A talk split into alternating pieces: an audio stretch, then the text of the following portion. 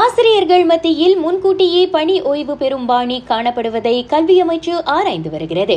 கட்டாய பணி ஓய்வு பெறும் ஆசிரியர்களின் எண்ணிக்கைக்கு ஈடாக அவர்களின் எண்ணிக்கை இருக்கிறது.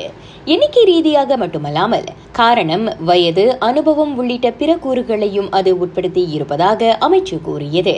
கோவிட் நைன்டீன் பரவலை தொடர்ந்து ஏற்பட்டுள்ள அழுத்தத்தால் முன்கூட்டியே பணி ஓய்வு பெறும் முடிவை எடுக்க வேண்டாம் என கடந்த மாதம் பேராமந்திரி பசார் அம்மாநிலத்தில் உள்ள அனைத்து ஆசிரியர்களையும் கேட்டுக்கொண்டார். சிறுவர்கள் மத்தியில் புகைப்பிடிக்கும் பழக்கத்தை கையாள சுகாதார அமைச்சு சில நடவடிக்கைகளை எடுத்து வருகிறது. பதினெட்டு வயதுக்கு கீழ்ப்பட்டவர்களுக்கு புகையிலை மற்றும் மின்னியல் சிகரெட் விற்க தடை விதிப்பதும் அவற்றில் அடங்கும் என அது மக்களவையில் கூறியது. அதே சமயம் புகைப்பிடிக்கும் பழக்கத்திலிருந்து விடுபடுவதற்கான சில திட்டங்களை அது வரைந்துள்ளது.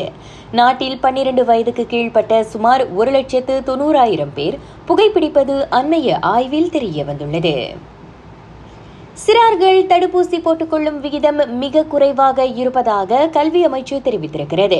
நாடு எண்டமிக் கட்டத்தை நோக்கி நகரும் நிலையில் நடப்பு நிலவரத்தை கருத்தில் கொண்டு பெற்றோர்கள் தங்களது பிள்ளைகளுக்கு தடுப்பூசி போட வேண்டும் என அது கூறியது. பிக்கிட்ஸ் திட்டத்தின் கீழ் இதுவரை ஐந்திலிருந்து பதினோரு வயதுடைய முப்பத்தாறு புள்ளி ஐந்து விழுக்காட்டு சிறார்கள் முதலாவது தடுப்பூசி போட்டுள்ளனர். புதிய குறைந்தபட்ச அடிப்படை மாதச்சம்பள நடைமுறையை அரசாங்கம் உடனடியாக அரசிதழில் இடம்பெறச் செய்து அமுலுக்கு கொண்டு வர வேண்டும். மலேசிய தொழிற்சங்க காங்கிரஸ் அவ்வாறு கேட்டுக் கொண்டுள்ளது. குறிப்பிட்ட சில துறைகளுக்கு விலக்கு அளிப்பது ஊழியர்கள் மத்தியில் குழப்பத்தை ஏற்படுத்தலாம் என எம்டியூசி கூறியது.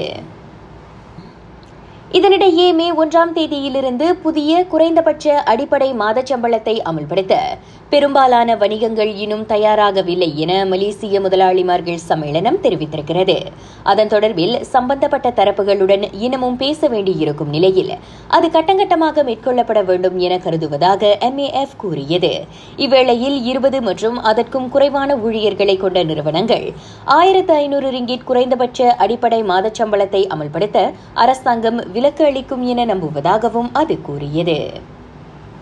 சீனாவின் குவாங்சி மாவட்டத்தில் உள்ள மலைப்பகுதியொன்றில் நூற்று முப்பதுக்கும் மேற்பட்ட பயணிகளையும் விமான பணியாளர்களையும் ஏற்றியிருந்த விமானம் விழுந்து நொறுங்கியதாக தகவல் கிடைத்துள்ளது. மேல் விவரங்கள் இன்னும் வெளியிடப்படவில்லை. ஆயிரம் ரிகிட் வரையிலான ரொக்க பணத்தை வெல்ல ராகாவில் நீங்களும் வெல்லலாம் ஓர் ஆயிரம் பங்கு பெற அழைப்பு சமஞ்சைக்காக காத்திருங்கள். நீங்களும் வெல்லலாம் ஓர் ஆயிரம் ராகா செய்திகளுக்காக நான் திவ்யா வேகன் ஜான் வணக்கம்.